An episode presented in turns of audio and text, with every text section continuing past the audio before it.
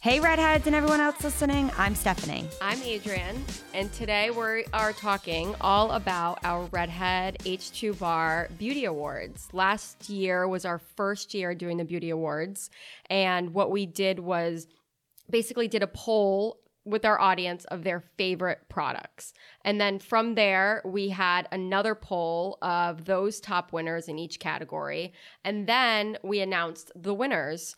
And it was really, really popular and really fun to see everyone weighing in and then to announce the winners. And then we dedicated a whole H2 bar box in September to the winners so that people who are subscribers could be able to test and try all of the products that were the winners. Um, not all the winners were included in the box because we didn't have that many.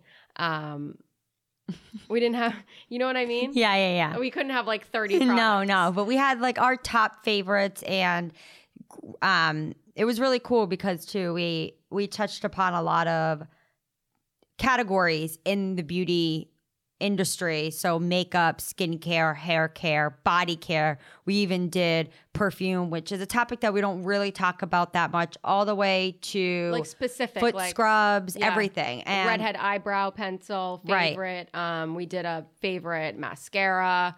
So today released the second H2 Bar Beauty Awards. So today on howtobearedhead.com, you can go online and you can vote for your favorite brand. So we are really really excited to launch the second beauty awards. It's something that we always wanted to do. We were really kind of nervous to do it last year because we weren't sure if it was going to be popular. But it was it was. was so popular.